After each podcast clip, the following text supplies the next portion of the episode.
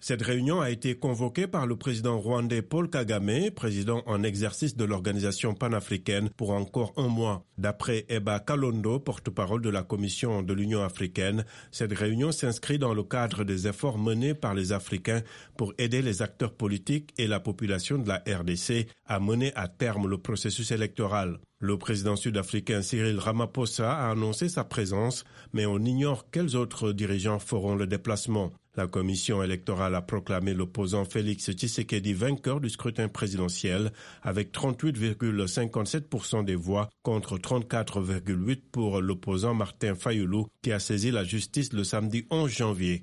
M. Fayoulou parle de coup d'État électoral et affirme avoir remporté le scrutin avec plus de 60% des suffrages. La Cour constitutionnelle a huit jours pour rendre son verdict.